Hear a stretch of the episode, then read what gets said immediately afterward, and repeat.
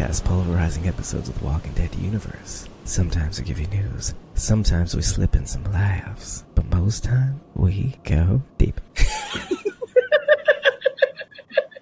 Oh my god. In today's episode, we're talking all about Fear the Walking Dead, episode 5 of season 6, called Honey. That was amazing. Amazing. This is a special this is a special quiet episode Squawking Dead. Squawking Dead after dark. Wait, Squawking they're almost Dead. all after dark. And you know what? This is a good exercise, okay? Can we make our points without shouting at each other and laughing hysterically? No, I don't think so. Mm, I guess we'll find out. In the beginning, I'm thinking this is uh this is kind of turning out to be a, a good positive episode, right? Like things are going going our way. I mean, this is this is kind of what I've been asking for, right? We need an upswing. We need to see our characters, you know, win win a few battles here, right? Just a few little victories to to keep us um, you know, motivated to to push on. And I think we got that here. You know, we got Swatty back, um, Dwight and Sherry back together. We found out who these masked people are. that was very fun. And a lot of oh, how do I, you know, like like you were saying, you know, uh, a lot of talk about who we used to be, who we want to be. Um, you know, especially between Dwight and Sherry. And I think I saw a lot of character changes for the two of them, or maybe a lot of Swapping, yeah. assumption. Yeah, a lot of assumptions on on both of their ends. So. Uh, I don't. I'm, I'm not sure how I'm feeling about Dwight and Sherry by the end of the episode. I don't know if I'm. Yeah. I, I don't know. I don't know how to feel about them. But I think they kind of they saw how each of them has has changed and grown in these what at least two years that they've been apart. Yeah, it, what's interesting about All Out War is that, uh, and I actually, I actually happened upon this fact is that Sherry doesn't even show up past season seven. We don't see Sherry after she last appears on season season seven, so we haven't seen her when in she lets years. Dwight or not Dwight Daryl out of the the tank. Right. That's the last time we see her. Mm-hmm. Yeah. So Yeah. it's, it's it's quite interesting. Which again, this could be like that second week of All Out War, which took two seasons, a, a, a, a week, a, a week for every sorry, a season for every week of All Out War. which um, which again was like in the second year, second two and a half years into the apocalypse, two or two and a half years. that, that's a yeah. That's that's up for discussion. Timelines. We can't get into timelines. But even then, like, okay, so All Out War is over. That's a couple months later. So that's maybe two and a half slash three years. Uh, then Morgan, we say jokingly, takes, oh, he only takes a couple weeks to get to Austin. No, apparently that journey was a couple months. Yeah. was- I and I, was several- I buy that. Yeah, makes more sense. And then obviously we have, we can, we, there's the, there's conjecture that, you know, the, the events of the second half of season four coincide with the beginning of season nine of The Walking Dead because of the, what the effects the hurricane had Oh on yeah. the bridges, you know, how they went out. So we have that. So there is like, you know, there's a bunch of a little bit of continuity until it just until The Walking Dead just moves away from us. So Mm-hmm. I mean, we could be four or five years in. So again, so we haven't seen. So Dwight hasn't seen Sherry in let's say about two and a half to well, let's say two to four years. Oh, it's not very good. No. Or like, sorry, I would probably say, yeah, yeah, maybe, yeah, two to two to three years, two to four years. Uh, yeah, yeah, I two think to we three have to say feels that. comfortable. hmm Yeah, Yeah. between two to three years, So- and and I think they both recognize the the change and growth that each of them have have gone through. I was a little dis a little disappointed in, in Dwight that he reverted back to his old ways so so easily. I mean, so easily he didn't even he didn't even notice. He didn't even realize, right? Oh, that yeah. he was he was sanctuary Dwight again. Sherry saw it. I think it scared the shit out of her. Yeah, and I I really don't know what to make of it too. Like, well, I do, but Well, um, but I actually kind of liked seeing it in a weird way. Like, I mean, obviously, I like really nice guy Dwight. I was like enthusiastic about it. A Dwight we've never seen before, ever actually. And then when he slipped right into you know Savior Dwight, that was jarring. But it was also kind of like, oh, that's interesting. It's showing a little bit of range. What does this mean in terms of the relation to Dwight and Sherry? I like I immediately thought of like Hancock. Do you remember that movie Hancock? yeah, At all with with um Will Smith. and like how part of the premise of the movie movie is that two characters, the Will Smith character Hancock and this other character, this woman, uh, when they're near each other, uh, they actually are more mortal than they are superpowered, right? Mm-hmm. And I feel like this, we're seeing somewhat of the same thing here, where you know when Dwight and Sherry are together, and maybe it's just because they're not in sync yet, which is another thing that we can get through, uh, we can go through. But when they are together, this is a feeling that I had, you know, season, sorry, episodes ago when we were talking about Dwight and Sherry. I was like, I don't know if this reunion is going to be all that it, it's cracked up to be because of where they are in life, how far that they've shifted between the time they left each other and the time and where they are now. I mean, because clearly Dwight's in this weird Zen, happy, you know, just taking one life one one moment at a time kind of step, and mm-hmm. then you know we don't know we don't know where Sherry's at. We don't know her journey. If she's willing to give up on Dwight, not just not to just to keep him safe, you know, and she's obviously had two and some odd change years to kind of grow or find herself, or you know, and again, both of them being alone throughout this journey, but also having the idea of them in their pocket. Yeah, I don't know. I mean, it doesn't always shake out the same way for any given person when they're uh, out there alone, you know, and they're yeah. and they're clearly different people when we know them in The Walking Dead. Yeah, you know, one is, one is more submissive and the other's more, you know, sneaky. Still mm-hmm. does what she wants to do, you know well i had written in here um, you know the the irony of this too. I mean in the beginning we see sherry reading reading these notes right? The reason dwight is where he's at right now is because these letters from sherry gave him the motivation to to keep on going. And and he even brings up the very first letter she writes to him saying um, you know basically she's taking the blame for dwight turning into who he did at the sanctuary right? I i did that. It's because of my choice that you turned into this person. And you know i want to remember the the person that you were. And so dwight says okay i'm i'm going to be that person no matter what it takes. I'm going to get back to to good dwight. And and they're having this conversation. They're talking about it. And he's saying like um well and then and then Raleigh shows up and here's an example of how dwight has changed. Um you know he kind of hints about him and morgan a little bit. I mean literally seeing the things that changed dwight along his journey. And he still he still reverts back. Like he still digresses into that savior role after talking about how important it was for him to get back to Sherry, who he originally was. Ah, what are you doing? You don't even see what you're doing. what are you doing, Hancock? Come yes. on, man. Yeah, I don't know. I, yeah, it's it, it's it's really difficult to tackle because, like you know, when where at first he says, "Oh, you know, these people are like my family," you know, and and how do you just throw that away?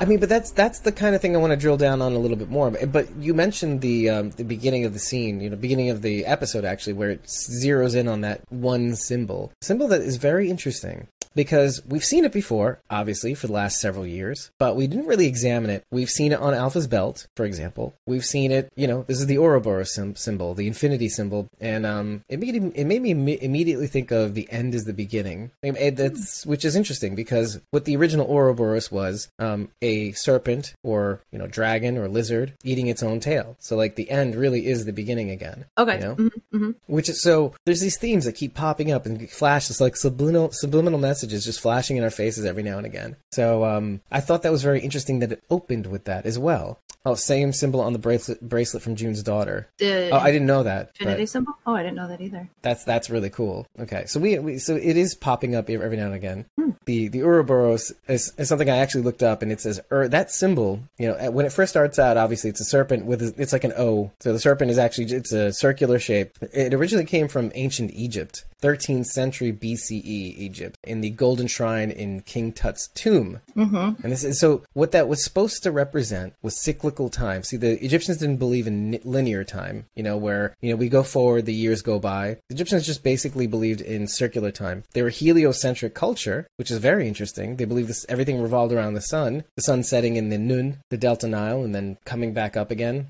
Uh, but it was just a very interesting idea of cyclical time that every, you know, every end is a beginning, is an end end is a beginning, like seasons, days and nights, harvest, planting, that sort of thing. And and you see some of this going on in the episode as well, in some respects. You know, you see the end of Dwight's journey, let's just say, is basically Sherry's beginning. But you, so there's something very interesting going on here. By the end of the episode, you notice that okay, obviously we're closing on the episode on the very symbol that we start with, but in, in a different context. At first, obviously, Dwight, uh, Sherry's leaving it for Dwight to help help him follow her, and by the end of the episode, and I didn't understand this at first. I'm like, Infinity up?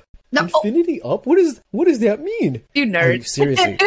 Then, it- then again, then again, I was watching this at five in the morning. Oh And yeah. I'll get back to that. I'll get back to that in just a second. However, at the end, I figured out, oh, if Sherry goes in the truck, it's like a secret message inside the truck to point Sherry in the direction of the safe place. Right. Exactly. Yep. Again, I did this at five in the morning.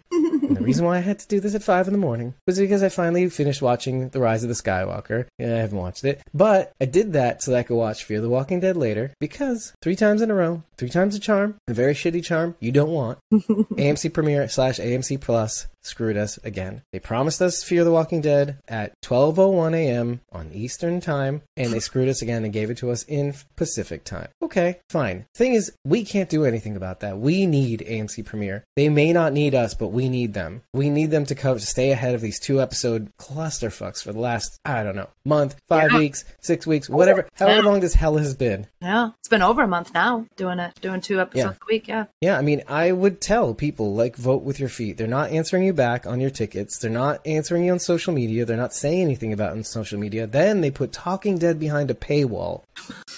Like, okay, I don't care that you do that, but when you said you weren't going to come back until November 22nd publicly, you know, on AMC, on the TV channel, whatever it is, mm-hmm. I was fine with that. We made our peace with that. It's not different than what you did before. Oh, but now you're going to go behind a paywall. Okay, but you can't even get Fear the Walking Dead right. So why? I haven't watched a single one. Of, I haven't watched a single one of them. Have you? Of Talking Dead? Yeah. No, I don't have. I have? AMC. No, I'm I have- I have AMC Premiere. I don't have Plus. Okay, so let me explain what's going on here. And it's not even the Talking Dead thing that bothers me so much, but it's it's just the idea that okay, just say what you're going to do and do it and then not go back. Well, AMC Plus isn't really available. Even in the US, it's not available everywhere too. That's that's the additional weirdness. It's That available on AMC Weird. on, on uh, Amazon Prime, uh, Xfinity, and I don't know where else. If you pull up the page to see where Xf- uh, AMC Plus is available, it's not many places. Oh. Um, it may be more now that they've started, but I, I don't know. Half the half-assed rollout, the limited availability, not everybody can get to it. It's forcing people to really do to download the shit online. You know, like, and it's like, what is it for if you're not trying to make money? You know, if you make things easier and available and and on time, people will pay for it. People will want to support you. Right. If you're asking people to pay for something, you need to you need to deliver the content. But I guess my a bigger question I have would is like, is there a reason they're they're putting Talking Dead behind a paywall? Do they? I mean, do they need money? Are they? I think it's one of those. I don't even question that. Uh, You know, like if it makes sense to do it, fine. But Right. I, I'm I mean, sense of it. Like if they're broke, Yeah. they need money. like I, I don't even know if it's a matter of being broke. I think it's a matter of like, okay, if it's going to be like low effort content. So you know what I mean? Like if it's not going to be a full blown Talking Dead, I can see why they would pro- want to maybe put that behind a paywall because you know they still have to produce it, Mm. but it's not like a full blown strict to the rules trivia, whatever Walking Dead. You know, okay. Okay. and maybe and, may, and maybe they feel like okay maybe if we do these zoom sessions with all these different people like okay um as long as it, it it's like an add-on to their existing benefits of getting amc premiere like oh this is like a perk to get amc premiere rather than the actual programming because when november 22nd comes back it's not going to be the same as the programming they're showing between their last time talking dead was on and now. Mm-hmm. You know what i mean? Mm. I, ca- I can i can say that with certainty. Last thing talking dead was available october 3rd okay so yeah amc plus only apparently hmm.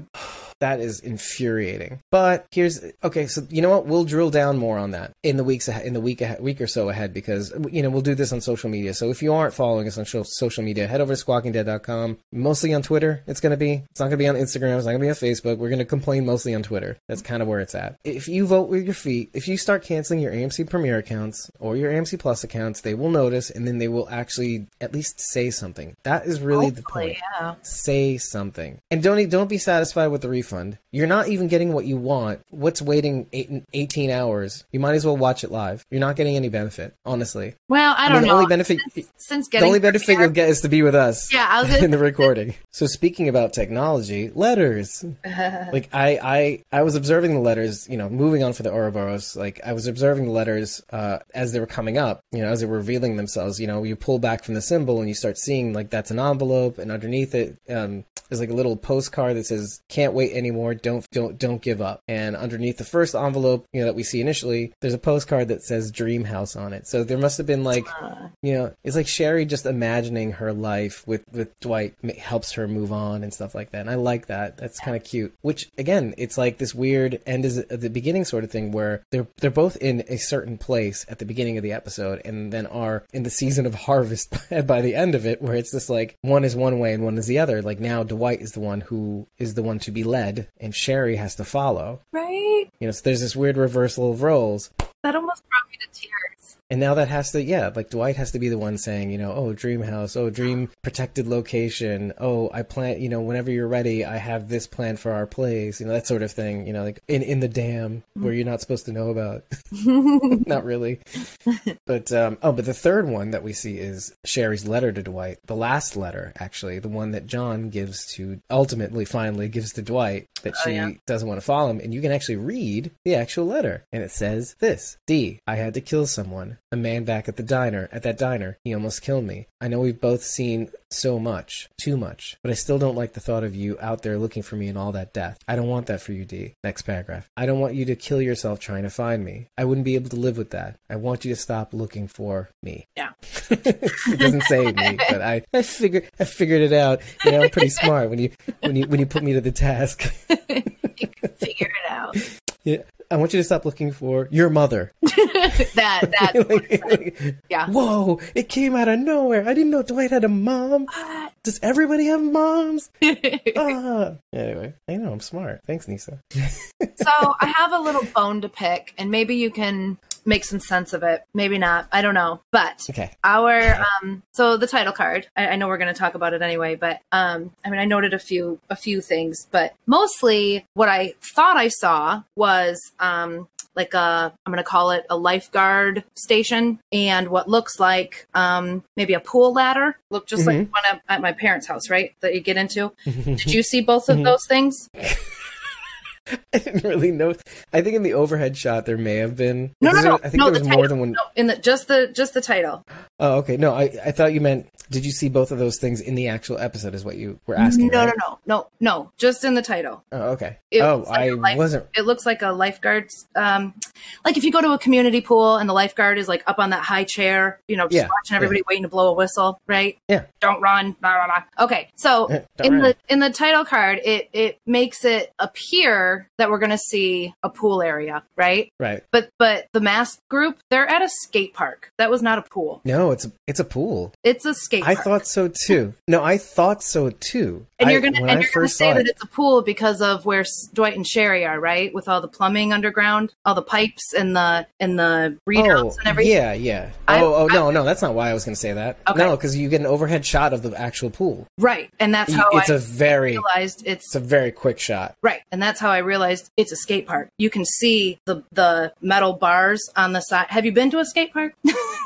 Yeah, you know, but let, us back up a sec because that I actually said that outright, like um, in, in the first bit of my notes. they might have tried to make a skate park look like a pool, but it was Yeah, most definitely a skate park. yeah. I mean, anything's anything's possible, but I did notice that there was something odd about some of the sides of the pool. But then that was, I think, really mostly due to its shape, also. And it's not unusual. Like, look, skate park. Um, when when skateboarding was pipe, not a pool. Well, that yeah, I mean, like anything is anything is possible. But the first thing I, I noted when I first saw that him in the pool when they took the mask off was like, oh, it's a skate park maybe, and Austin Amelio ah, is a skater.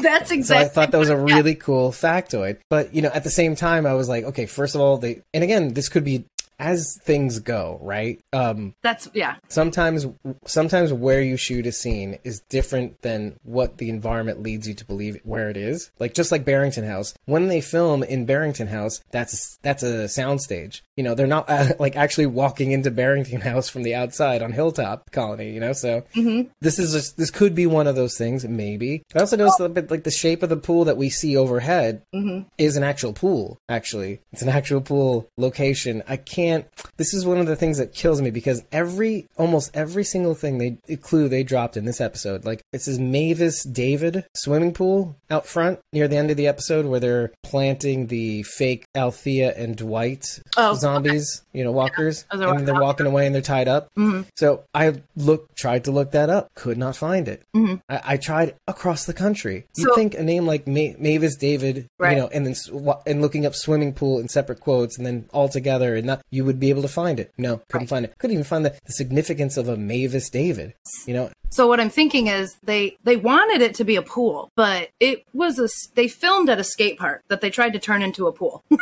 Right, right. Yeah, I think that's what they wanted you to see. And you, hey, listen, you might be right. I mean, that's the thing. That's I think there's an irony in in that, like the think- real cool. and I think it's extra cool that Austin Amelio is a, is a skateboarder. I mean, that's just kind of like a like a secret nod to to the cast, right?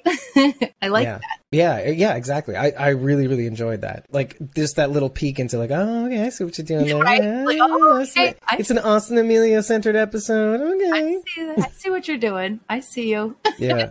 But let, let's let's go back to the title sequence. Like uh, some other cool things that you may may have missed or may not have missed is like uh, you know share it. Well, first of all, let's focus on the fact that usually the character being focused on is a one person. hmm characters in this episode are go hand in hand, which is interesting to me because they're not just making it about Dwight; they're making it about Sherry, and they're making Sherry a significant part of Dwight in this episode, which tells me a lot about where they want this to go. I think.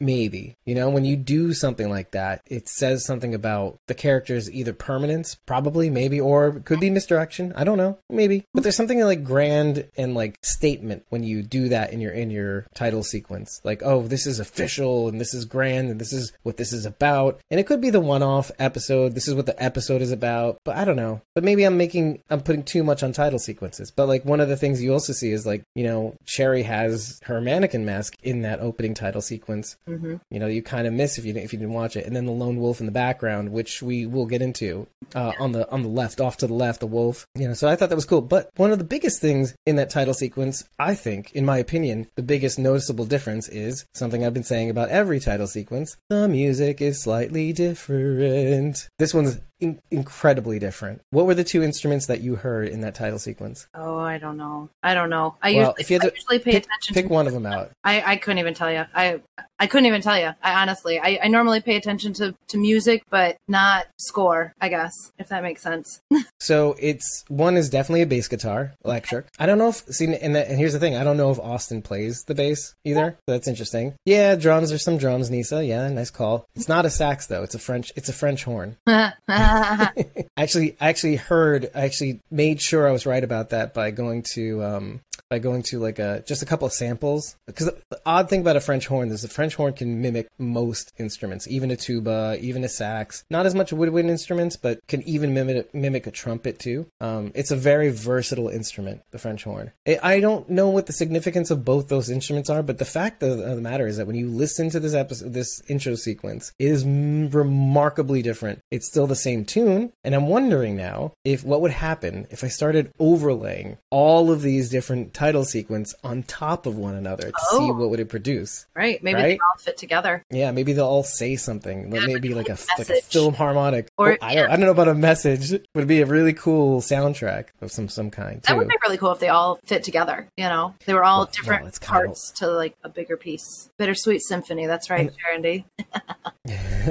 but what's what's really cool about that is that like it's kind of what they were trying to do with the opening sequences in four and five is that well they're kind of linear. They kind of give you the recap of the story, which they still do now. But in the previous seasons, it was more like a linear thing. But in this one, it's more of an overlapping thing. Well, now I wonder also. I wonder also what would it look like if we overlaid. So let, let's say we put like a I don't know. Let's say since we have seven intro sequences, we put the opa- the opacity of the opacity of those videos at like I don't know um 12% I want to say is about right 12 or 13% then you actually lay the video on top of one another and see what happens because I like the idea of like all these different colors you've got blue green purplish red and in this episode was also kind of like a bright blue like an aqua right Yeah, I called it like a pale, very light pale blue. yeah. And so what would happen if you, you put all those colors with all those different opacities on top of each other and see what would happen? Do the characters line up somehow? Do do you know what I mean?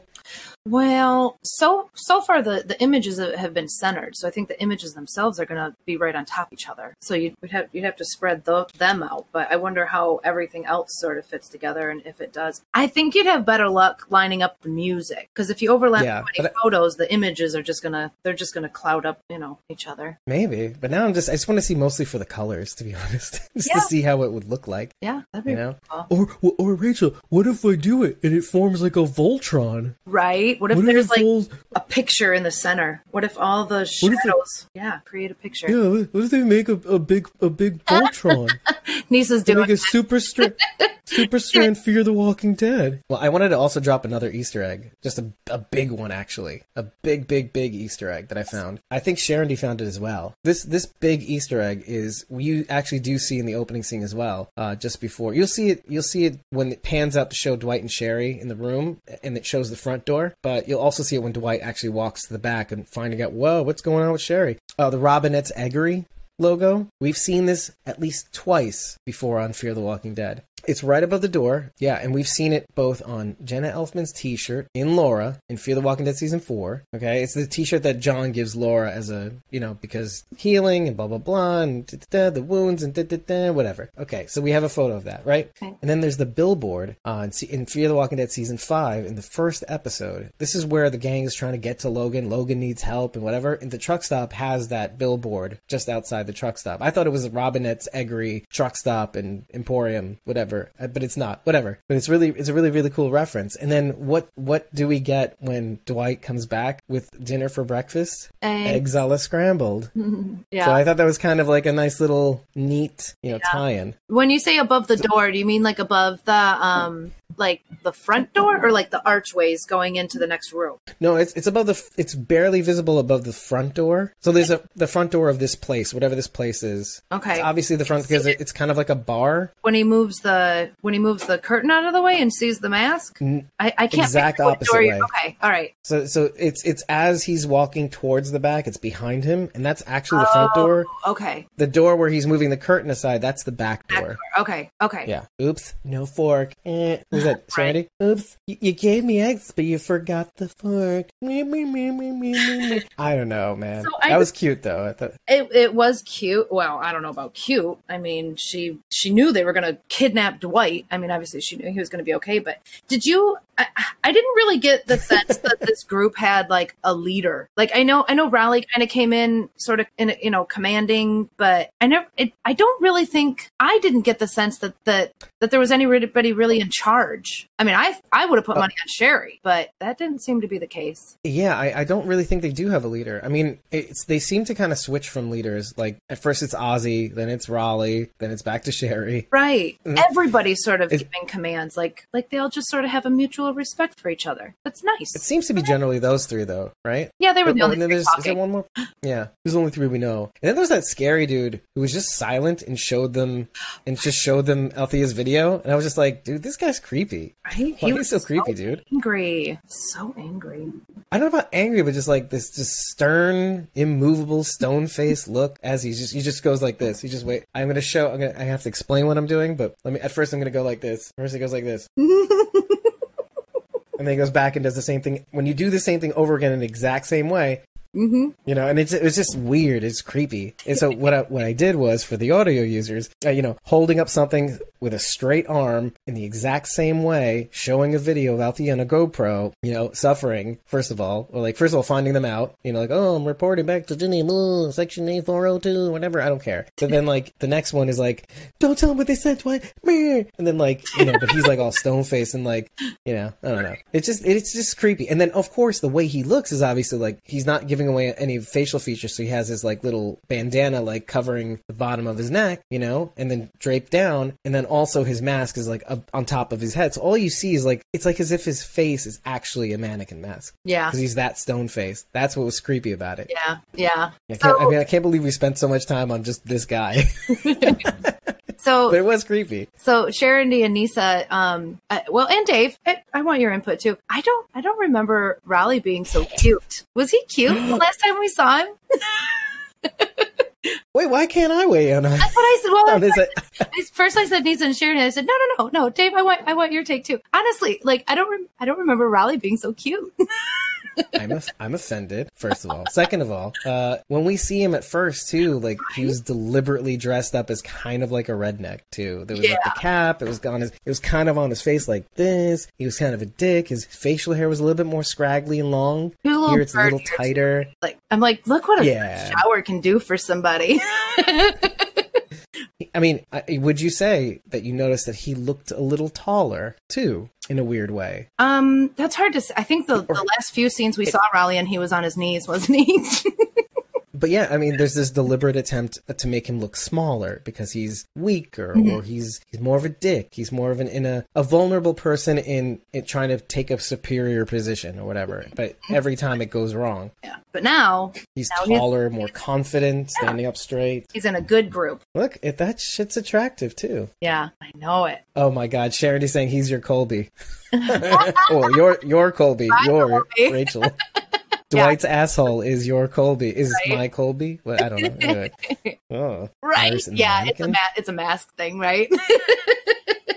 I'm just digging the mask. Oh my god. Oh yeah. Well, yeah, that's Sharon has a good point. Iris and the mannequin in the last in the last episode of The Walking Dead World Beyond. These and little then now times- there's mannequin masks in this one. Yep, these little these little Oh my lord. hmm In in Wilma's closet. I'm here for it. Yeah, mask number two. Okay. I didn't know anybody's name, so they're mask number one, mask number two, mask number Yeah. three. Oh, I, I. Oh, there's Raleigh. There's Ozzy. Yeah, There's Raleigh creepy guy. Creep, creepy guy doesn't need a name. He just needs to be creepy guy. mask number two is, Um, is the one holding the GoPro. He's just called mask Yeah. number two.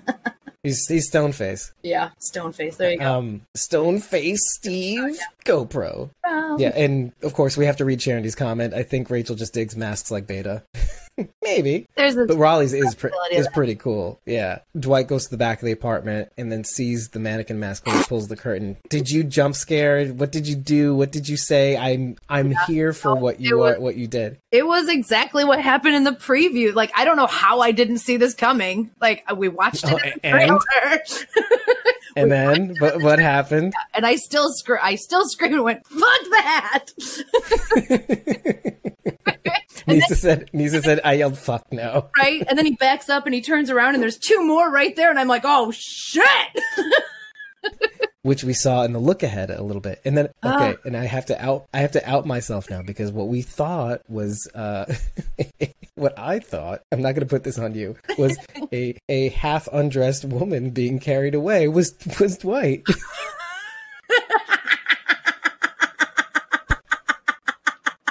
oh Sorry, my god, a topless a topless woman's being carted away with a bag on her head. Well, I mean, you couldn't see the facial features, but like oh my gosh. Sorry, oh my lord. Apparently, he has a feminine body. you know, I I was gonna ask if it seems like if it seems like Austin Amelio is losing weight, or if, can't or think if he's just always been like that. well, I mean, I know he's always been pretty skinny, or or maybe they just did a, a good job of making him look extra extra scraggly this episode. I don't know. I mean, maybe it's the first time in a long time we've seen him shirtless. That could be too. Aside from maybe his Instagram, That- or maybe ever. I don't know. That could be too, or or like in a in a um you know like a beater a beater top or something. That's true. He has Mm, that's true. That's true. for a while. Actually, if you really think about it, have, have you have, have all of you watched The Machinist with um, Christian Bale? And he lost a ton of weight uh, for that role. Oh, okay. And It was frightening. I mean, he he had medical guidance throughout the whole thing, but he needed to kind of feel like he pulled it all off, and it was really his body. Wow. But Dwight is getting close. Like, sorry, Austin Amelio was kind of close to what I remember Christian Bale looked like in that movie. Okay. if not for like a little definition and even like you know christian bale has like that that weird kind of face I would I would like to point out how happy I am that that I was correct when I said Al was on horseback. Yay!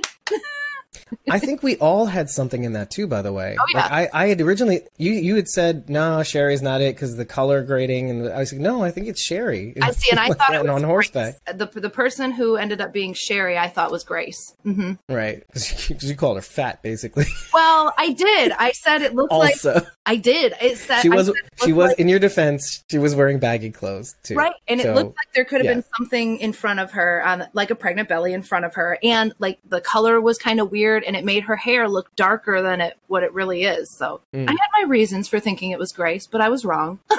That's okay. it was just. It was just. It was just. It doesn't matter right or wrong. It was just Right. hilarious. right. Um, yeah, but I think we all had. Dwight was June, so we we all had a we all had a little mix up there. Yeah, and you know, I thought it might have been Strand or Wes, and then I, I did say at one point, I'm like, oh, but the biker vest thing, it could be Dwight, like because he's a mirror image of my, mm. because of my logic. Oh, he's a mirror image of Daryl, which isn't crazy to think because, and this is after I said, oh, it's Strand, right? but but which isn't crazy to say because there is a little bit of that going on here in this episode. Let's let's just jump into it because like okay when you know, obviously the mask comes off, Dwight's in the pool um, with all these other of Virginia's outcasts and everything, and he discovers both Ozzy and the dog first, and the dog kind of uh, pops up every now and again to remind the audience of what uh, Dwight put Daryl through in a weird way. You know, like he's in a cage, he's fed dog food every now and again. um, but like even looking at Daryl as the wolf, this wild animal that can't be tamed. I I did get uh, like it seeing the dog there definitely put Daryl in my head, but not the time he spent. I mean, it, it should have. That's definitely the the link there, but um, it just reminded me of dog. That dog reminded me of dog, and so then I thought of Daryl. And that's kind of weird, right? Because just because of what I just said, right? But in a weird way, Dwight is kind of this weird yin yang image. Well, again, what are we on? The Walking Dead World Beyond? No, it's this weird yin yin yang image of Daryl in a weird way. And and there's no question, uh, unless you guys think otherwise. There's no question that Daryl was modeled a little bit after Dwight. You know, as as a character, there is this weird similarity to him. Like even down to the wing, the half the wing being torn off could be seen as yes, a, an, either an, an injured Daryl, but it also could be seen as since Dwight had worn that jacket for so long. Like these are kind of similar people in in a weird way, like in attitude and temperament and in how they do things. Like they're not that similar when it comes down to marital relationships, but Yeah. when they meet, they go different ways. They go down different different paths. Oh yeah, and that's a cool comment. Uh, Sharon is saying half angel, half face. I, I realized that by the end of the episode, Sherry is the one to actually release Dwight, and here Dwight's doing that. And it's kind of like this weird way of again the Ouroboros. It's like the different seasons, who who's doing what and who is whom. You know, the role swapping. You know, Daryl is the one to let the, the the dog out, and I'm also wondering like it, it's almost as if there's like this weird foreshadowing of of when he does release the dog at the end of the episode out into the wild. And where did the dog come from? By the way, wildlife. you can do it. Uh, you Wildlife hint. Preserve, It's where sanctuary, sanctuary. Oh, there we go. wildlife sanctuary. Perfect. How odd! It, how odd a thing is that, right? Yeah. It's kind of cool to see all these little callbacks. My first thought, obviously, because I'm too smart for my own good, or really, really stupid, as I've as I've portrayed in some respects. Infinity up? No. um, I thought when I heard wildlife sanctuary, I thought Alexandria, and then I'm like, oh, Oh. sanctuary is in the name. sanctuary is in the name. Yeah. So, like, what's wrong with you?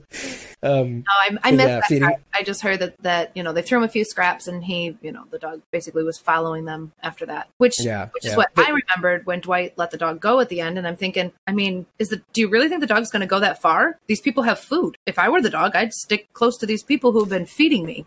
That that is absolutely true, and that, that there's something there is actually something kind of strange about that. But you know what? Maybe oh, it's very possible that the wolf does come back in some capacity though, the because the, of some of the look aheads we got. We, Uh-huh. we got some like I think a flash of the wolf dog. Mhm. It was really really short flash, but I'm not sure if it's it's from this episode. But we don't know. We could but again like the wolf the the purpose that the wolf dog has in this episode is to kind of reflect images of the past that should remind Dwight of where not to go or how what hole not to go down. Yeah. We've been here before. You know, we captured Dwight. You know, sorry, we captured Daryl. I keep referring to Dwight as Daryl. It's this weird thing that happens to me. But I also like notice that like when he does free the, the wolf dog, there's a little bit of him freeing Sherry in a way. Like it's not immediately like apparent that that's what he needs to do to have her follow okay.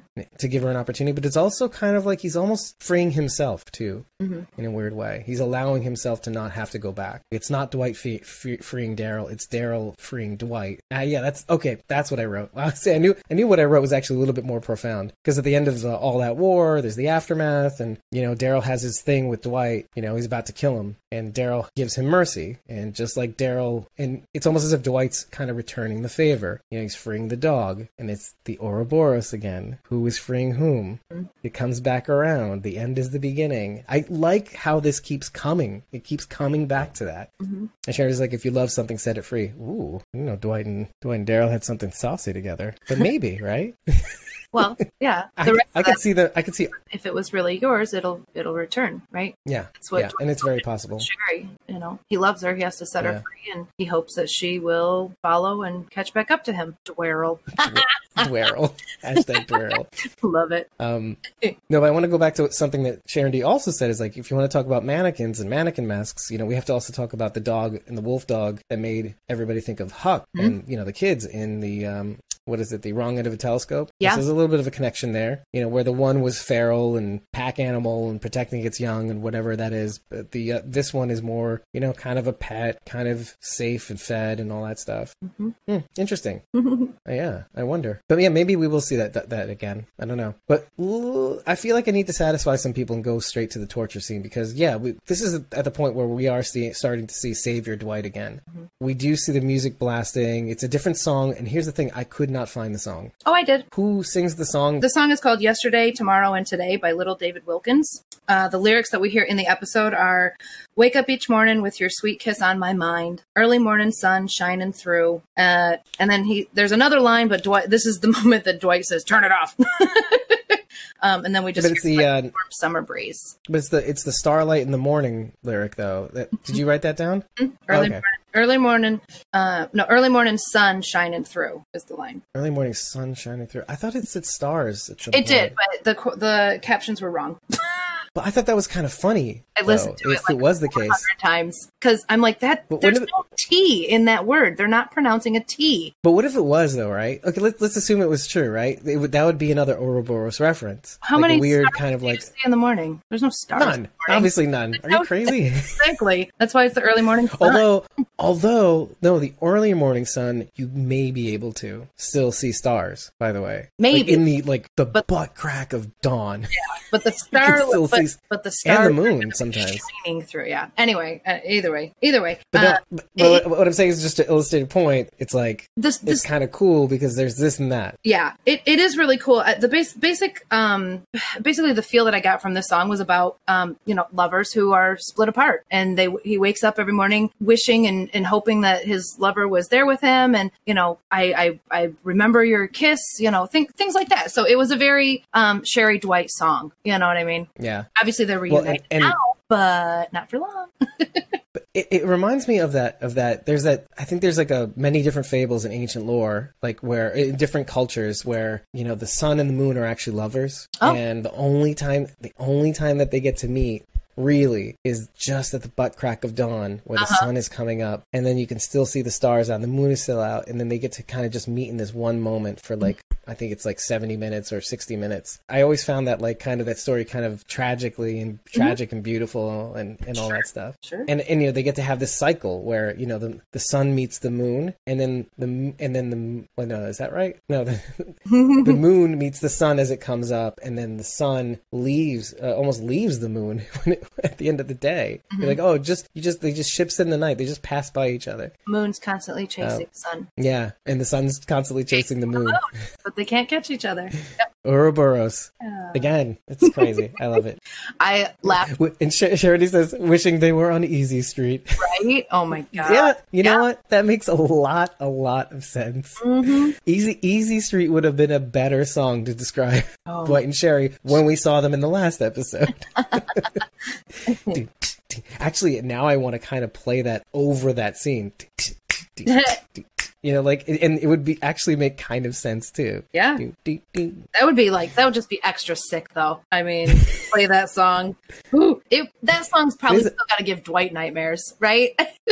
Oh god, yeah. Like he starts getting a stomach ache, and and, and even like Sherry's probably like, oh, God, this fucking song again.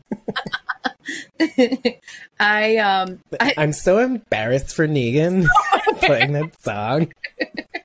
I laughed I laughed so hard when um when uh, I don't know, prisoner ranger dude, I don't know what we want to call him, prisoner ranger Oh. uh, is uh, Driver Ranger guy? Driver Ranger, you know, he's talking to Sherry, and obviously Dwight's getting all pissed off, and he's like, "Oh, you know, I'll kill you," and he's like, "No, you won't." And then Dwight takes his mask off, and the dude goes, "Geez, I can see why you wear a mask."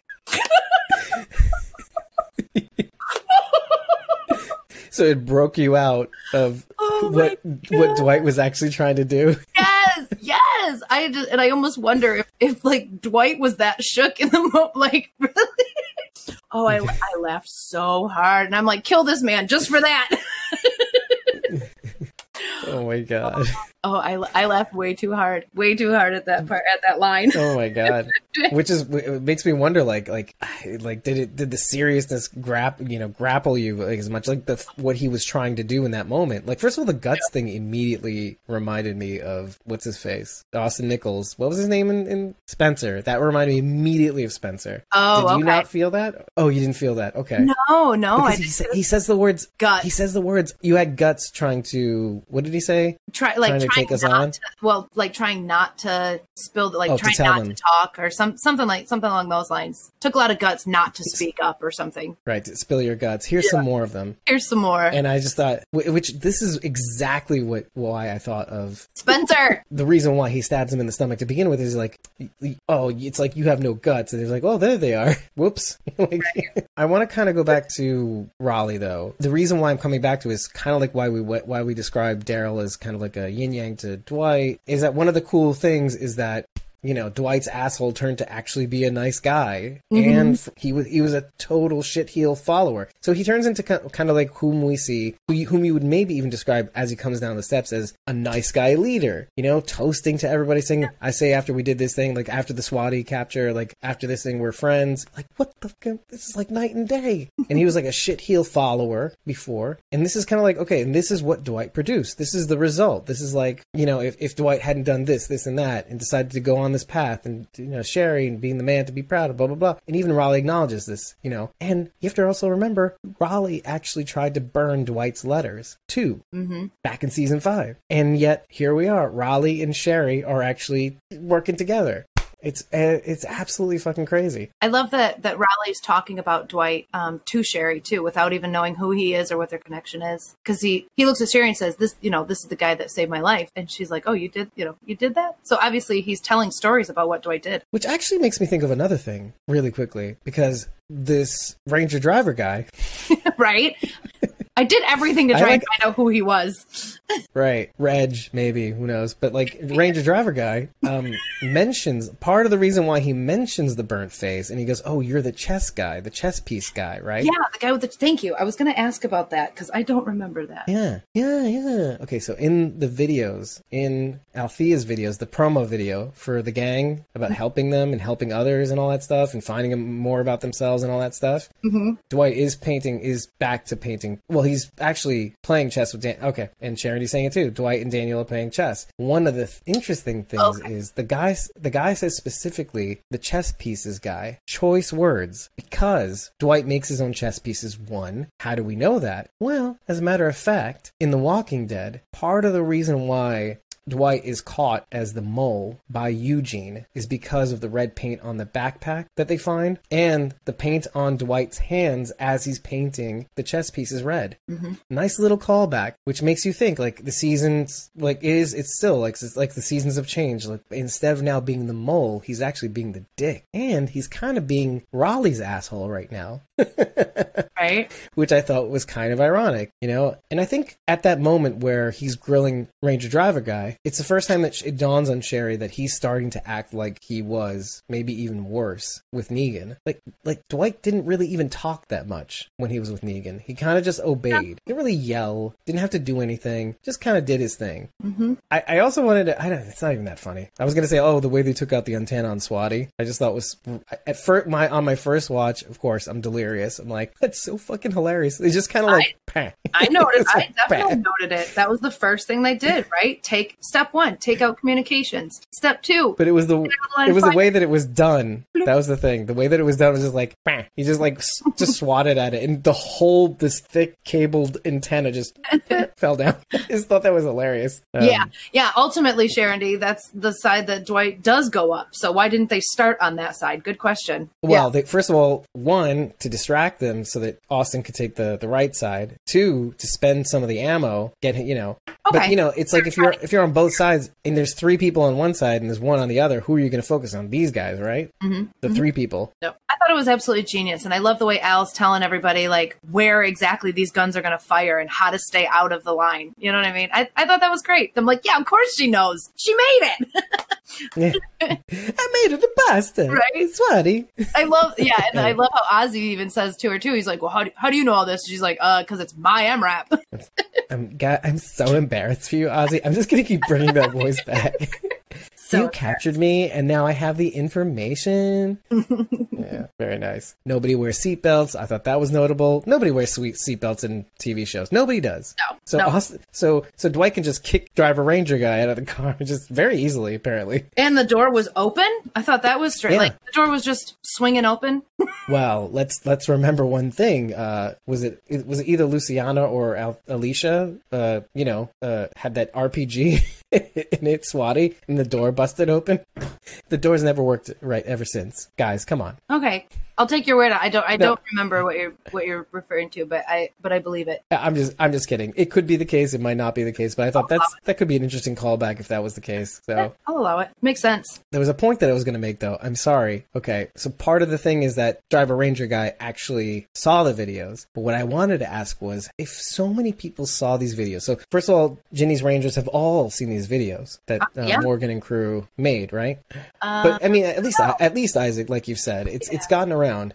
And so, what I want to know is how does Sherry not see this video? And it's maybe the minorest of minor bones to pick, but I just wonder, right? Well, think about who. Okay, I wish I wish we knew exactly the other mention of the videos in the in this episode because so far, so far, the people who have seen the videos are rangers or ex rangers. Right. Like like Nisa said, Mm. Ginny might have had a, movie night and showed everybody. Um, so Uh, Sherry might she had not a live watch on Zoom. right right so um, you know sherry might not know because ginny probably drove around and scooped up all these tapes right ginny now is in possession of all these tapes and so her rangers know about it but nobody Mm. else might That's interesting. Wow. And the very thing that might be the salvation for everybody living behind Gin- Ginny's walls is still at in the well, wall and you know, yeah, well, that's interesting too because, and you have to remember, they also used that footage to create their own video. They used their footage to create their own video to others to actually recruit people to Ginny's colonies, which I thought was interesting.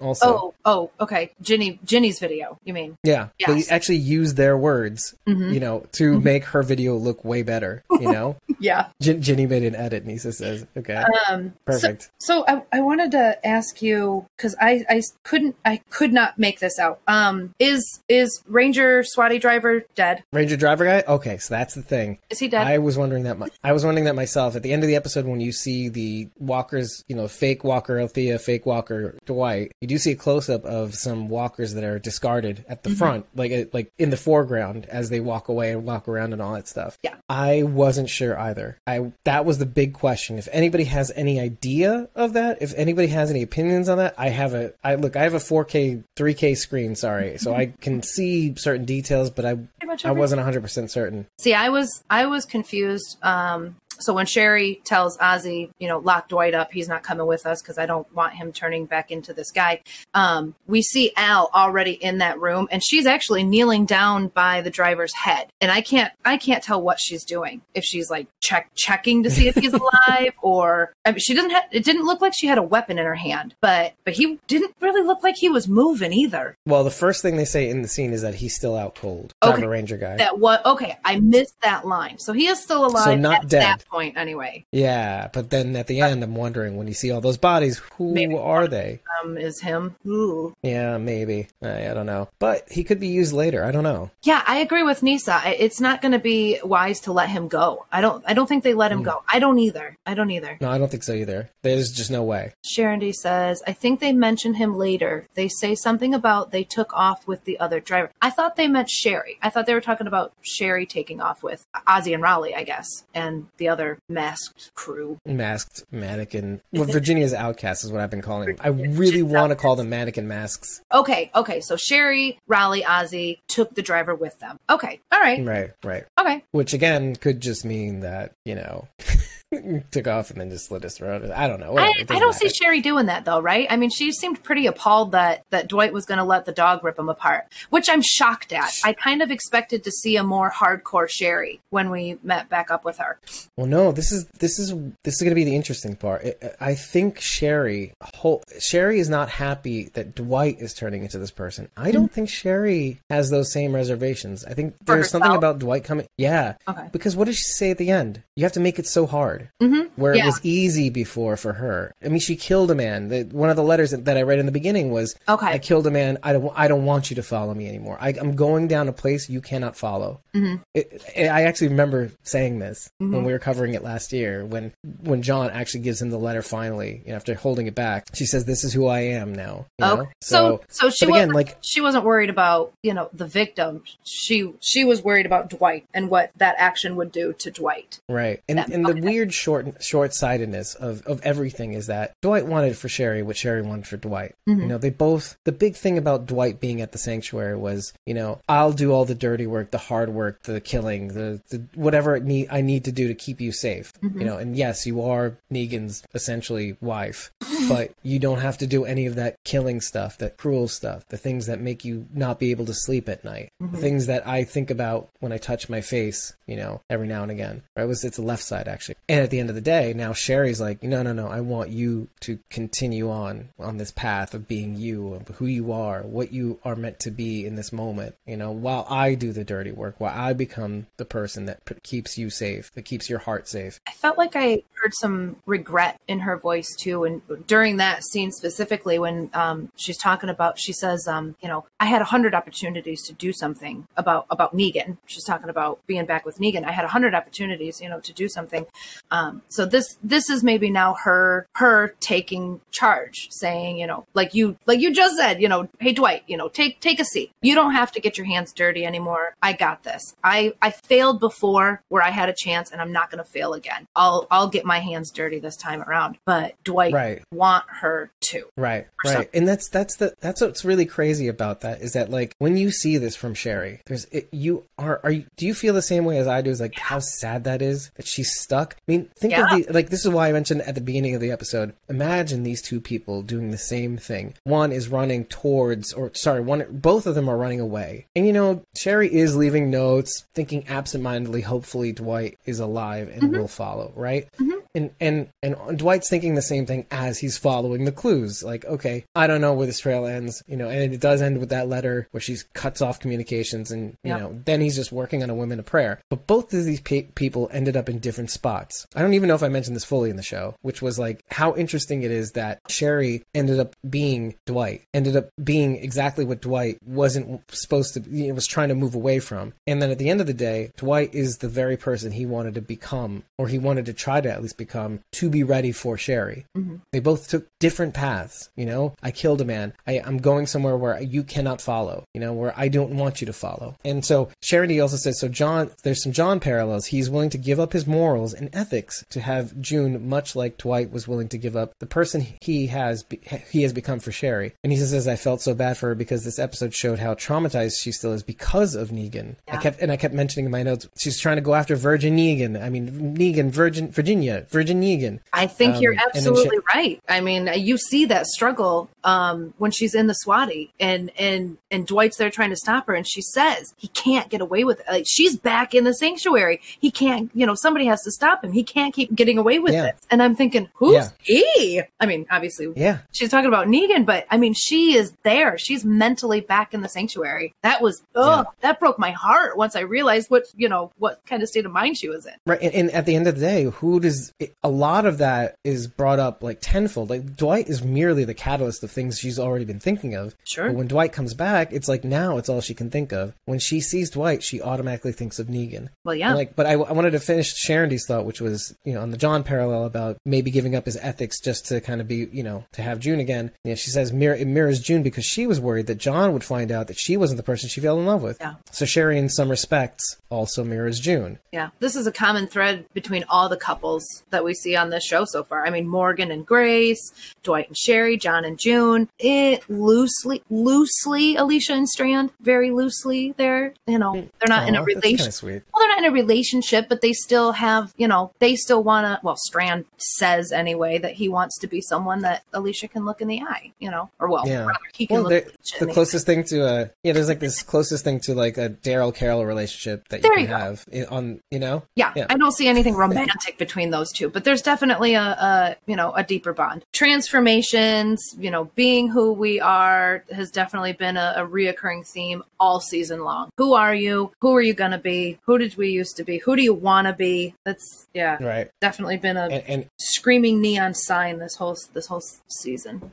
and then calling back to who you used to be, only to change into something that you've never been before, that resembles both, you know, all the totality of who you've ever been. Mm-hmm. Yeah, because it's not just transformation, like into something else. It, it is, but it's still like I appear to be who I used to be, but I still am that person who changed. Mm-hmm. It's a Right. big change. It's a big, big, big change. I'm the person who's gone through the transformation, and here I am. You know, I was this, I was that, now here I am. Metamorphosis, perfect way to yes, exactly, Sharon. Sharon yes. Yeah. Yeah, but it, but metaphor, metamorphosis into that- into something that resembles who I once was, but retains the lessons I learned to get to where I am, but also now, but I'm also something completely different. That's which is it's weird because it's like Mm-hmm. Well, who does that person who does that person become? What does that person look like? Even though it resembles who you once were, has the lessons of today. Mm-hmm. Who does that become? How does that translate to the real world? Right? Yeah, that's what we're that's what we're watching now. You know, who are all these people now? They're all going to be beautiful Yeah. butterflies. That's right. That's right. They're all going and through some heavy shit like- right now. And I feel like this is this is the perfect way, the perfect perfect opportunity to just drop in. What was Sherry's? What what were the words for Sherry's promo for this season? And you know those those promos where it, it blurs into the pe- the person, and then in the back there's red letters. Oh, like, when Morgan is Mor- like the past is dead, or the past is dead. Or you're dealing with somebody else now, Uh-huh. or like Alicia. Alicia it says, "I can take care of myself," but Sherry's is, "This is the only way." oh, okay. Yeah. So I, I, don't know that I've seen those keen. those posters. The only ones I've seen are um different. Well, they're not posters; they're, they're videos. They're video promos. Oh, I definitely haven't seen them then. I've only seen the images of their faces that says the past is dead, but it says it over Yeah. everybody's face. the video promos each person says something different you can actually see the beginning of that in our intro sequence it's like Yeah. 10 seconds long but you, you'll see the blur in and all that stuff. Sharon D saying she's a freaking mandalorian. This is the way. Okay. No she says Uh, actually, actually, she says this is the only way. so The only way. okay no the reason why i mentioned that is because it goes back to the title sequence this is why i was so adamant about the title sequence and it being both of them uh, is that do you think and this is a question finally do you think sherry will find her way back to dwight she will catch up to him let's say Oh man. W- what you feel by the end of the episode, let's say. And Well- it's, this question goes to you guys too. I as a as a viewer, I want to see that. Yes, I want to see the other side of this, right? We saw Dwight and his journey catching up to Sherry. So now as a viewer, I want to see Sherry catching up to Dwight. I want to see that. All right, now put your squawking dead hat. right. Now do I now do I think that's going to happen? Mm. Sorry, Um, sorry. Do I think that's going to happen? I don't I don't know. I don't know. I'm trying to play it out in my head and see if killing Sherry off would have a bigger impact or a better impact to move Dwight in the direction he needs to go. I don't know. Or story wise, what's more effective? Exactly. Yeah. And, yeah. and what, What- that means, it doesn't mean good or bad. It's just what makes a better story. Right. Right. Sherry dying. I want to see Sherry go- catch up to Dwight. Yes, but is that going to be good for the story? I don't know. Right. And then I'm also wondering a whole other thing too. Because you can you can hem and haw about whether they'll get back together or whether they'll stay apart or Mm-hmm. die or whatever. My thing is I, I think what makes some things interesting is that part of what I maybe have seen and yes, there could be a return and it might be too late and she might die. But I'm also wondering if they just don't split. You know what I mean? What would a divorce look like in the apocalypse? Right? Yeah. And and I wonder if like when Sherry tells him to go, because Sherry's the one to tell him to go. Dwight doesn't magnanimously go. I know you're not ready. You're here for this, but you know when you're ready, you can come. No, Sherry's the one that says, uh, "Fuck off. I don't want you here." And so what I think is interesting is that I wonder if Sherry in that moment is thinking, "I'm not good for you because you being in my life turns you into something else." And maybe it's me. Like I wondered sometimes whether Dwight acted the way he did because Sherry encouraged him to be that way. This is something that we actually talked about in season seven. I mean, think we didn't have a that's what she podcast in season seven, but we thought. Yeah. No, I think that's what No, she. but, but even we thought, we even thought, like in season seven, you know, she's smoking the cigarettes in the hallways, that she is driving this bus, right? In a weird way. Yes. Yeah. She was, she definitely had a commanding lead in that, in the conversation of that hallway. Oh, yes, please. Thank you. Um, yeah, I, I saw what you're saying. You know, Dw- I can't be around Dwight because it's not good for him. And I also like what um, Nisa's saying. She is still very much traumatized um, over what happened with Negan. And I think seeing Dwight brought all that back. And I don't know if that's something she's going to be able to get past, right? Every Yeah. time you see Dwight, you think of Negan. Kind, kind of like what John's going through with June right now, right? Every time he looks at June, he's going to think of Janice. Sherry might be thinking, look, I'm not good for you, and you're not good for me right now either. I don't know if it'll always be that way, but ugh, right now, yeah, they're kind of toxic for each other. Yeah, like talk about tainted relationships, though. I mean, we have it's like a return here. It's like we're, we're in the same spot as before. But you know, I kind of makes me want to go back to you know, first of all, like some of these callbacks, like Morgan actually saying out loud, "Hey, you know, I don't die, Dwight, right?" Right? Yes. But I love that. which I, definitely which I, that which. I smiled. I smiled a hardcore smile at that. Like I wasn't even laughing. I was just like, "Oh, Cheesy so grin. sweet. It's kind of cute." yeah, yeah. I did the same cheesy grin as Morgan's been doing throughout this episode, but not quite. yeah, but like, no, not not quite. When it happens, though, oh baby, will we go into it? And yes, I will play a clip. I promise you, I'll play a clip of Morgan. So. But there's something very important we need to go through because it's a huge ass callback. Okay, back to season five, and uh, Dwight, having been indoctrinated himself into this idea that we have to strike Virginia now, we have to take her out now, and you know, obviously doing this for Sherry more than he is doing it for his friends at this point. Not, not even doing it for Sherry's safety, because obviously Sherry isn't even involved in this whole thing. You know, he's doing it to make her happy, and that's it, and that's scary but he has it out with Morgan. And Sherry, and this is like the moment, the literally the moment where Sherry sent, wants him to stop, and Morgan gets the whole interrogation thing to stop with his axe, his bow axe. Um, and then Dwight Dwight leaves the scene, has a conversation with Morgan on the side, says, "Dude, right is what got us here in the first place, Morgan." And this this call back calls back the exact conversation they had last year in season five. And Dwight says, you know, Dwight says in that conversation, "That's right." But see, I've already been on the wrong side of taking taking what people need. You know that. Like he's talking about Virginia, you know, taking what people need. Uh, you turn off your conscience, your heart. When that happens, it's harder to turn to turn back on. So so now we're just gonna have to live our lives looking over our shoulders. Tell me, please, how this is gonna end with them. Morgan goes, I have faith in people, in everybody. I have to. We're just getting to know each other, and I already have faith in you, Dwight. If they come at us, we redirect. We try and make something other than a fight. Dwight says, We need a little bit more than that. Morgan goes, I think you said it. We're not doing careful. We're doing right. And so, oh, yeah, Sharon, uh, but but we come back to that very conversation because I want to bring you back down to when they when Sherry's deciding, fuck these guys, they're about to take out Swati. Our only means of kind of striking back, you know, the TNT trying to say I lied about taking out Swati. Like you could literally burn that shit down, mm-hmm. like or, or at least take out its steering column.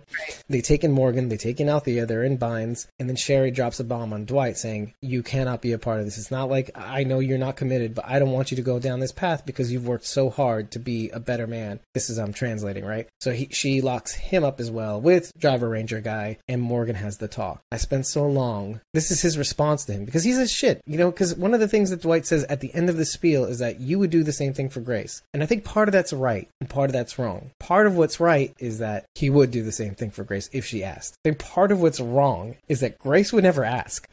I don't think, in my opinion. Right. Grace would. He's like, yeah, But Grace would never do that to him. If she did, he, He he, would. He would, and that's why he that's why he says shit. He knows Dwight's right. exactly. He knows Dwight's right. Sharoney says, Something tells me we're going to lose Swati this season. And Nisa says, I thought exactly the same. What What's interesting about that is how, with all the references going back to season 8 and season 7 and all that, I remember clearly in season 8, that first episode, how the RV came back finally. This is the same RV that, that you know you have in the top of season seven, just after they did the uh, the execution scene of Glenn and Abraham. This is the same RV that was in the beginning of the series. I mean, probably not the same, but like the representation of this this vehicle that takes them everywhere, that takes them to these different places, and you know. And then like I remember in that first episode of season eight, how like I, I wrote "Rip RV" because they it was the thing they used to bust into the front doors and and use the RV to kind of like wreck their walls. And I'm wondering if Swati gets the same kind of treatment. Like Swati's used to carry like a t- shit ton of explosives on on its chassis and used to take out Virginia's walls or something, some sort of fortif- fortification or something like that. Mm-hmm. And I thought that would be kind of cool. You know what I mean? Like going out the same way the RV, the idea of the RV went out. Yeah. Yeah. I like how these two things come around too, though. Like Dwight having the conversation with Morgan, and then Morgan having the conversation back. But the the, the idea that I spent so long thinking my way was the only way. Yeah. I didn't realize the trouble I was causing me or any of you. And this is something that I said earlier that like I feel like Morgan is going through this change because he realizes at least finally that Morgan sometimes gets stuck on this one idea and then he gets thrown off and then he always tries to come back again to that idea and he gets thrown off again realizes finally after being so stubborn that oh I should be looking at this instead of focusing too much on this idea that I think I'm right about. Mm-hmm. And now we're here we are again. I spent so long thinking my way is the only way. I didn't realize the trouble it was causing me or any of you. Was was it different, Althea? I didn't realize I needed to change until I, it was almost too late. And that's interesting because Dwight says me and you both. Now you take that and you bring it back to Sherry. And what he says about Sherry is that like she he says specifically she needs to find her own way, just like I did, just like you had to. Figure out how you want who the person you wanted to be when it's all said and done, the person that you could be looked into in the face and be proud of. And Morgan took long. You know, it took a really, really goddamn long time. Hmm? We actually have to go back to talking about the mannequin mask people. Apparently, these are Virginia's outcasts. Now, what we had assumed was that the end of the beginning people were the mannequin mask people. Again, subverting our expectations, leading us down a garden path, and we find out. So, a couple things. One, the mannequin mask people are Virginia's outcasts. So, they are literally ex rangers or ex people who lived in her settlements, rejected, were about to send to be death. Not good enough. Right. And then, you know, people who would have otherwise died. Fine. So it's not a situation where Raleigh kicks his brother out and the death and the death cult and all that stuff. So they have nothing to do with each other. So apparently this Walter guy has everything to do with directly, which makes it easier actually. With directly has to do with this death cult people who the death cult people hired Emile to kill. And and and Walter has nothing to do with Ginny. Apparently, maybe. I don't know. Maybe maybe a thread, I don't know. But the end of the the end is the beginning people, the death cult people do not know anything about Ginny. Whereas the mannequin mask people know everything about Ginny and want her dead. So for all the things that are really, really complicated about this season, like these people, at least the general geography and who wants to kill who is pretty clear, is clearing up, except for Yes. Dakota, which we don't really know to we think she's great, but I don't know. we're we're very suspicious people. We're bas- basically I am more about Dakota being an evil something because we don't know anything about her than I was about Charlie. Charlie showed her colors right away. You know, we knew, we kind of knew what Charlie. Well, that's not necessarily true. Charlie was a sneaky little bitch too, sneaking Yeah. into the to the field and oh, help me! I'm Well, but really, I'm gonna bring everyone here. You want to talk about mirror images, though, right? Because Dakota is seemingly starting off to be less standoffish. She's like into it. She's very vocal. She's with it. Charlie, very silent, but people want to mm-hmm. care for her because it's Charlie. She's just a little girl. She lost her family in the nearby town. Whatever. What? Right? There's this weird. And how how interesting is it that Dakota is the one to save Charlie? It's just like, oh, we have to mm-hmm. trust her now because she she saved the one character we really hated before. However, wouldn't wouldn't it be something that like you know Dakota is actually way way way worse than Charlie could have ever imagined herself being? You know, and Yeah. but but speaking of Charlie, I've got something very very big. When Raleigh says Virginia ain't with them, Hill is standing around waiting for you know uh, I was gonna say Oh, yeah. Austin, waiting for Dwight and Althea to get a show. You know, after radioing them, like, where the fuck are you? Anyway, so Yeah. Dwight says to Sherry, you know, after this didn't work out right, you know, you had to make it hard. But like she says, well, before he says, she says you have to make it hard, and they walk away. She goes, it's he goes, it's not going to work out the way you think it's going to. And I thought to myself, I've said the, I've said these words on this show so many times, and it and specifically, and this is like a big moment for me. Morgan says this exactly to Nick before he dies. He mm. says this, you know, they're both sitting together, they're talking about karate, and he's like, oh no, it's not karate, it's aikido, and he gives him the Morihei Ueshiba, the art of peace, you know, and Nick's thumbing through it, and you know, he's like wondering, you know, exactly the art of peace, good for you, you You got it, nice. So he's like saying, you know, you, they have to pay that this and that, blah blah blah, they, you know, for what they did, my mom, etc. And he just tells him it's not going to go the way you think. And he sees Ennis's El Camino, and he's like, you know, he, whatever. He sees El, Ennis's El Camino, and he's like, I, I have to go after it. Ennis goes into the silo. He's putting some things away. He's like squirreling some things away. This is again after the fall. You have to remember we're in the present now. It's dark. It's blue, and all that stuff. It's gray. Nick kills Ennis, and you know Morgan doesn't follow. You know, I'll let you. It's kind of like the Silas thing. I won't. I won't stop you. But anyway, Yeah. or the Carol thing or whatever. I won't stop you. and reminding Alicia that I should have gone after him, but now I'm going to go after you, you know, that sort of thing. But yeah, he says it's not going to go. And then what, what happens after he kills Ennis? Charlie shoots him. It's not going to go the way you think it is because these things have consequence. Going back to more what Morgan says, you know, and Dwight saying, me too, you know, it's these like old reflections of their old self. Like, you know, when you say my way is the only way and you have to, you know, you are going to have to end up living with those consequences. Like Alicia committing to going after everybody that was involved in the fall, uh, maybe, and maybe even associated with the fall, killing Mel, killing the vultures. You know, if your way is the only way, you're going to have to live with those consequences because eventually Dwight saw how all that war finished, how it ended, and Rick sparing Negan and saying it can't always be about this back and forth. You know, Morgan even says in this episode, and this was what, what really kind of just drove it home, and I was just like, shit. Well, he's well, Sherry says still about Virgin Negan. She says if one life controls so many others, Morgan cuts her off and says, "We're all going to have to do things we might we might not have done before. But I've been through a war that took too long to end and took too many lives, and so was your husband. Our friends are still inside Virginia's communities. I'm sure you got people that you care about who are there too. If you strike and it doesn't break your way, you'll be putting them in a lot of danger. And it's like it's like Alicia, it's like Dwight, it's, at, it's sometimes like Daryl, or sometimes like Carol. Like sometimes when you're just too focused on it has to be my way, it has to be my plan, it has to work, and if it doesn't, like Felix, they have to be alive.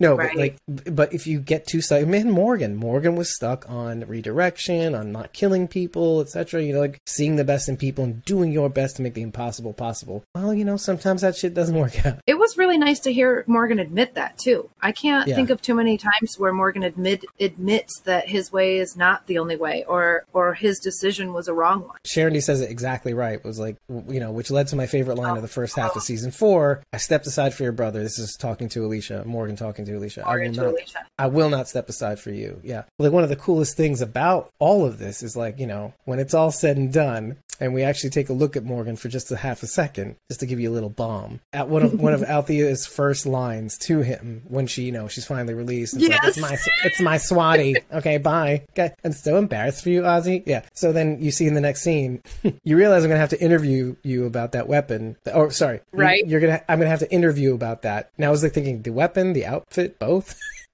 Right? And she's like, right? Um, It probably probably said- both. I think you know the the weapon is most n- noticeable, but yeah, probably both. Yeah, but Demi- I think Demetrius Grosse wears it better. But but anyway, because it does look a It little good. a little better.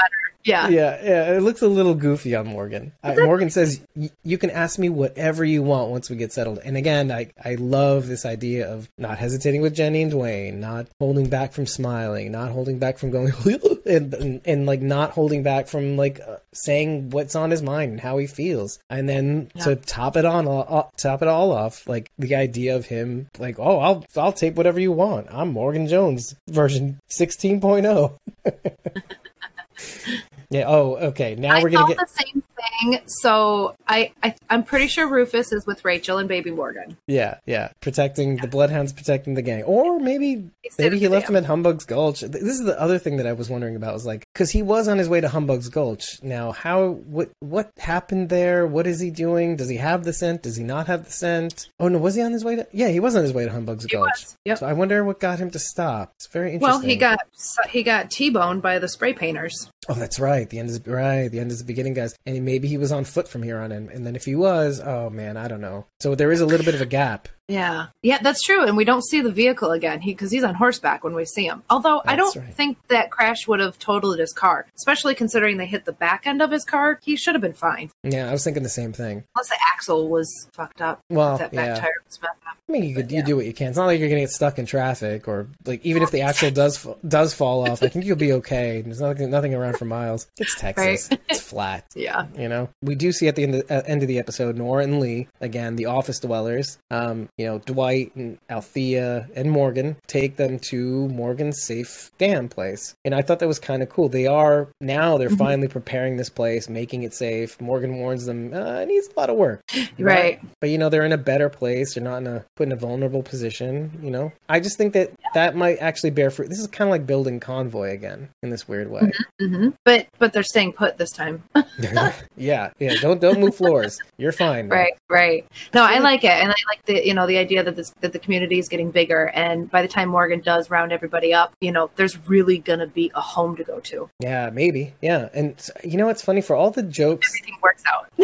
well, for all the funnies that we were making about how the mid season premiere with Althea's tapes in season five, uh, like that, you know, the first episode when we came back, episode nine last year, was like, it feels like more of like an office, the office, Mhm. like how they were Hmm. going back and forth. There was like interviews and stuff like that. Camera, yeah, yeah, yeah. Like, and here we are with people who lived in an office, and I feel like we're rife for office jokes, or maybe That's like funny. Althea tapes. So I, I, I hope they play with that. I just there's something funny about that idea that maybe they go through with that. Um, That is funny. and Charity says that's what she said. it is. It is what she said. What do you mean? I did want to say one thing about Raleigh. I was actually hoping he'd be more shocked with Dwight, because for all the growth that it seems like, this is just from observation that Raleigh's been through. It's almost as if Dwight is is Raleigh's asshole. But it's it's all about perspective. We've always said that about this show. I mean, if we started this show with somebody else as our hero, it would, you know, the people we think are heroes might not be. Oh, Raleigh and Sarah. now Ooh, I mean, I'm here now for that- that. that Raleigh's cute, Yeah, right. Oh my took a shower. He's looking good. Took a shower. He's all groomed. You know, like his hair is cut. I kind of, I kind of got the impression Sarah wasn't straight. Oh, excuse me. Are you genderizing Sarah?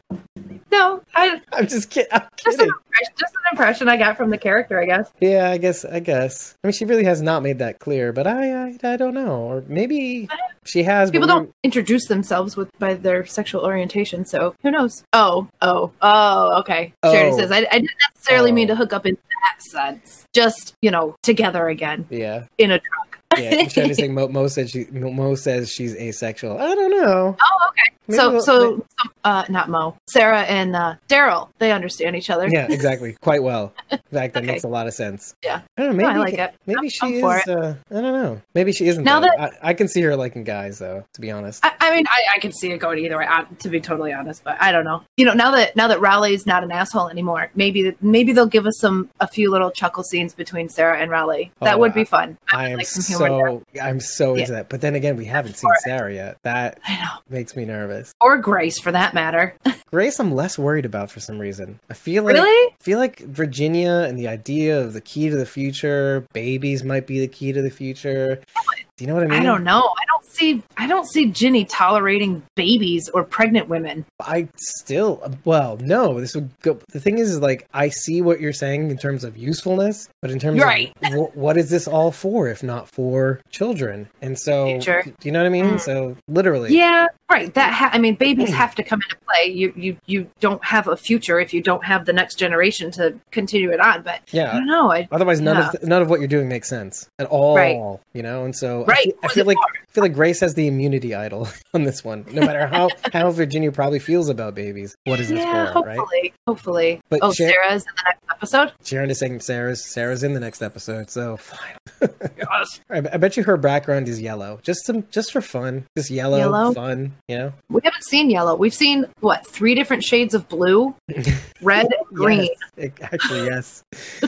um, red, no, but green, yes, yeah. And so yeah, yellow would probably make sense for next week. They're all primary colors. Like, well, green's not technically, but Partially. you know, close enough. Close Ar- enough. uh, was it CMYK? Yeah. Uh, cyan, magenta, yellow. What's K again? Kelvin? Yeah, I think it's temperature. Right? Kelvin is what- uh, what I whatever. mean. it, it's the it's the different palette colors. CMYK, RGB, Oh, oh, okay. PR, PBPY. Uh, it's like whatever. Luminance. Oh, oh, is it Sarah and Lucy? Luciana? Next week. Oh, so hold on. I think Sharon's saying it's a June episode, but Sarah and Lucy Luciana are in it. So we're going to be probably going to Tanktown, maybe. I So get. I mean, cool. I Hey, did you I'm guys? gonna be really irritated at the end of this season because of all of these like individual episodes. Like, I feel like we're not making any progress. I, I don't. I mean, I don't know. I feel like we're gonna get there, but I, I feel like there's enough sinew to keep me going because of remember what we were saying about like Morgan being the connective tissue to all these episodes. That really has helped, I think, in my Mm-hmm. Yes. opinion. And the fact that he's he's actually a part of this story now helps Yeah. even more. By the way, Ugh. yeah, he definitely helps. You know, keeping a timeline forward. Like, we're not seeing what everybody's doing during the same week. It's Mm. like here's what happened this week with these people. Then here's you know maybe a couple weeks later with these people, and then even even farther down the timeline with these people. I mean, I don't know. I just. ugh. which by the way, like a, a reference time, an exact time reference was dropped that Sherry and Dwight have been together for a week at that point. Yep. Well, he said a little over a week. Oh, a little over a week. Yeah, So exactly. it's well, you know.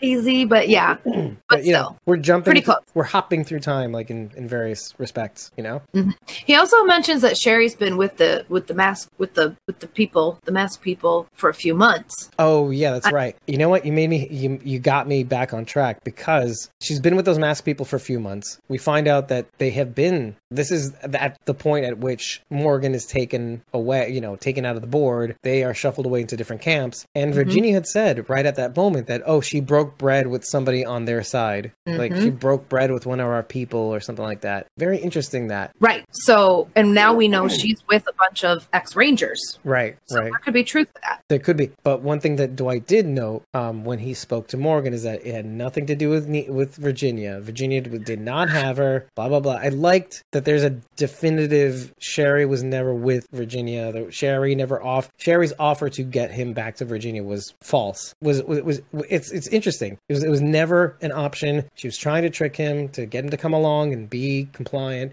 He never went for it. He ran away. Heard her on the walkie. Maybe I, I like that. I like that they're. I like that because in some respects you think Virgi- you could take Virginia at her word. In some, which is it's weird that I think that way, and then John thought that way too. Like it's one thing to get them to come comply and come along and blah blah blah. There's no reason for Virginia to really lie, and yet mm-hmm. she lies, and she lies probably a lot. Now I wonder how much. And again, Just for the hell. and it goes back to kind of like our obedience and authority thing, where you will just automatically regard somebody that looks like an authority figure with some form of authority. I don't know. Mhm. Again, why? Maybe I just have a crush on Colby Minifee. All right, let's move on.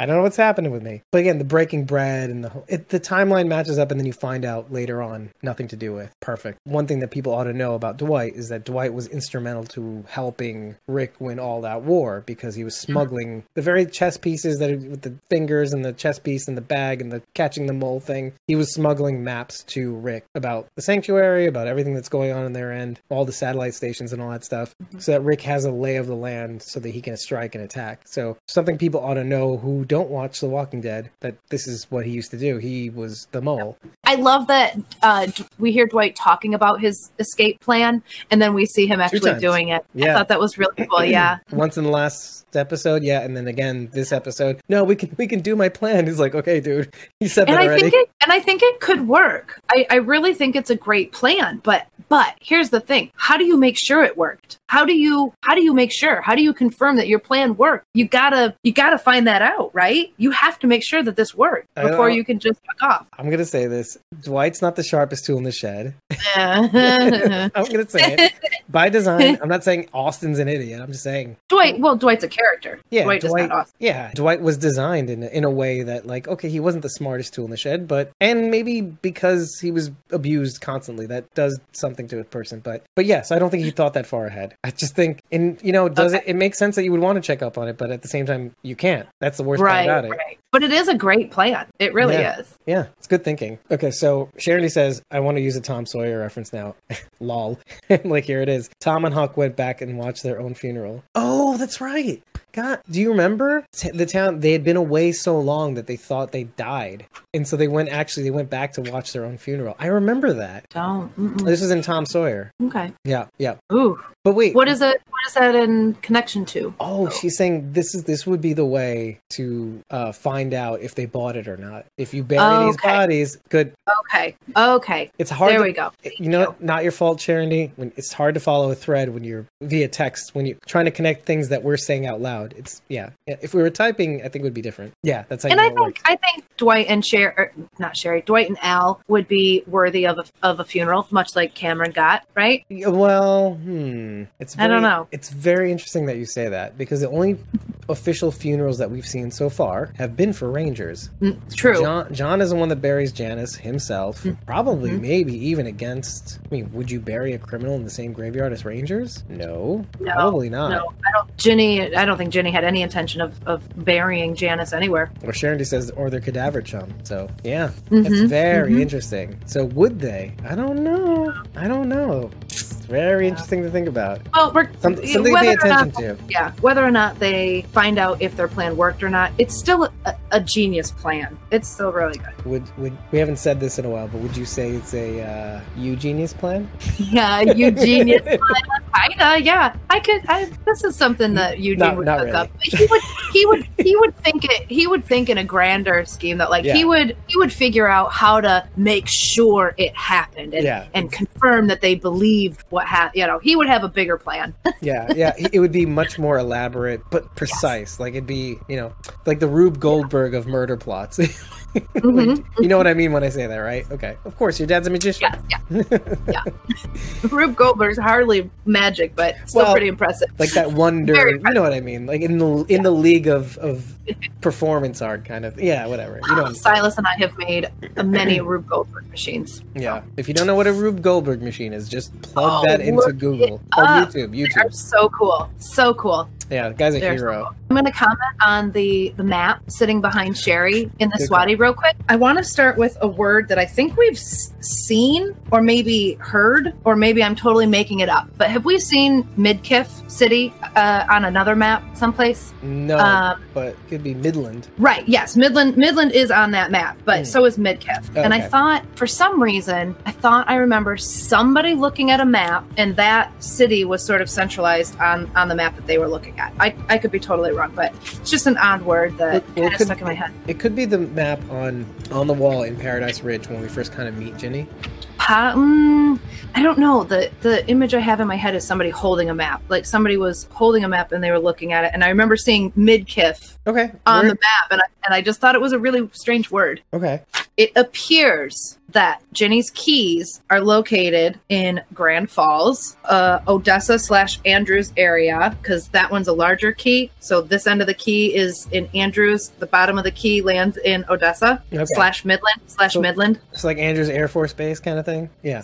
Po- possibly. Some of these keys are longer so i i took you know this area and this area. Also there's a key over stanton garden city sterling city. Uh, there's another larger key that stretches from big lake to ozona. Oh okay. There's a larger key that stretches from eden to menard. Okay. There's a smaller key over ballinger Oh, interesting. which is funny. My my maiden name is actually Bellinger, so Right. I just for people who don't know, you're right. I forgot to mention that. Yeah. I'm like, Um, oh, and nobody knows why I'm owing. right. um, also, Winters. There's a key over Winters. Mhm. A larger key that spreads over Haskell to Stamford, Stamford, Right. and and the last key uh, was over a small key over Midkiff. Midkiff. Okay. Okay. Mhm. Uh, yeah. Okay. So Sharon says Aaron Stanford, the actor, played Jim Jim Oh. Brauer or Jimbo. Jimbo. Oh, look four. at that. Hmm. Not not an unusual name. I mean, there is there are Stamfords out there. Yeah. I'm Not familiar Stanford. with Stanford, but I'm I haven't familiar heard with many Stamfords. Yeah. Or at least city's name Stamford. Ah. Sorry, audio people. Maybe we'll, Sorry. we'll we'll link to that map in the notes. Maybe in the blog. In maybe in the blog. there you go. Look at the image while you're listening. you know the the waiting for Godot blog that we haven't we haven't done a blog since uh, you know before episode 101. Look, the end is the beginning. We have to do this the way we started it.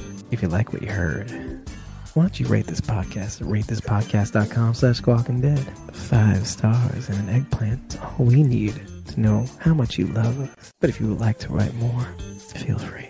Ladies and gentlemen, if you really like, I mean really, like this podcast, why don't you follow us at ko-fi.com slash squawking dead. Just follow us. If you'd like to massage our back a little bit more, you can buy us a coffee. Now, one coffee will give you 30 days of access to our supporter-backed content. That means you get all the unedited episodes you want, plus the ability to join us in the recordings. Not only that, let's say you don't want to jump in the deep end just yet. Girl, you can get the unedited episodes for free. You know what I'm talking about. The unedited episodes are available for free the minute we're done recording. So when we're done recording this episode, you can get your unedited episode recordings right away. You love it. I'm losing my voice. so once you get on that shit, head over to ko-fi.com slash squawking dead slash shop and get your hands for free or pay what you want for these episodes.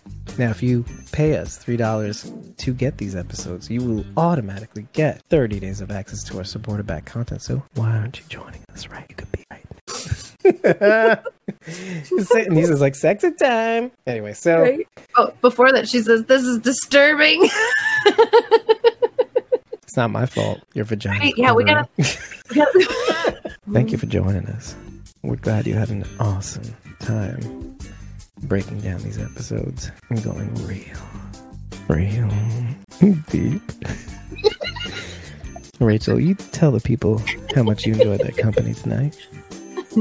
Thank you so much for joining us for another episode of Squawking Dead. We will see you next time. Goodbye, folks. Had a wonderful night with you. And can't wait to see you for the next Walk into the World Beyond because we're squawking dead. We like to go beyond. Good night. Bye.